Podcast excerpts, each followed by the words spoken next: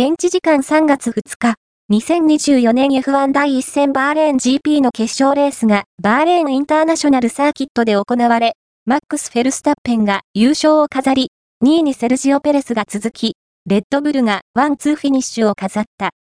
3位には、カルロス・サインツ、フェラーリが入り、角田祐希、RB は14位となっている。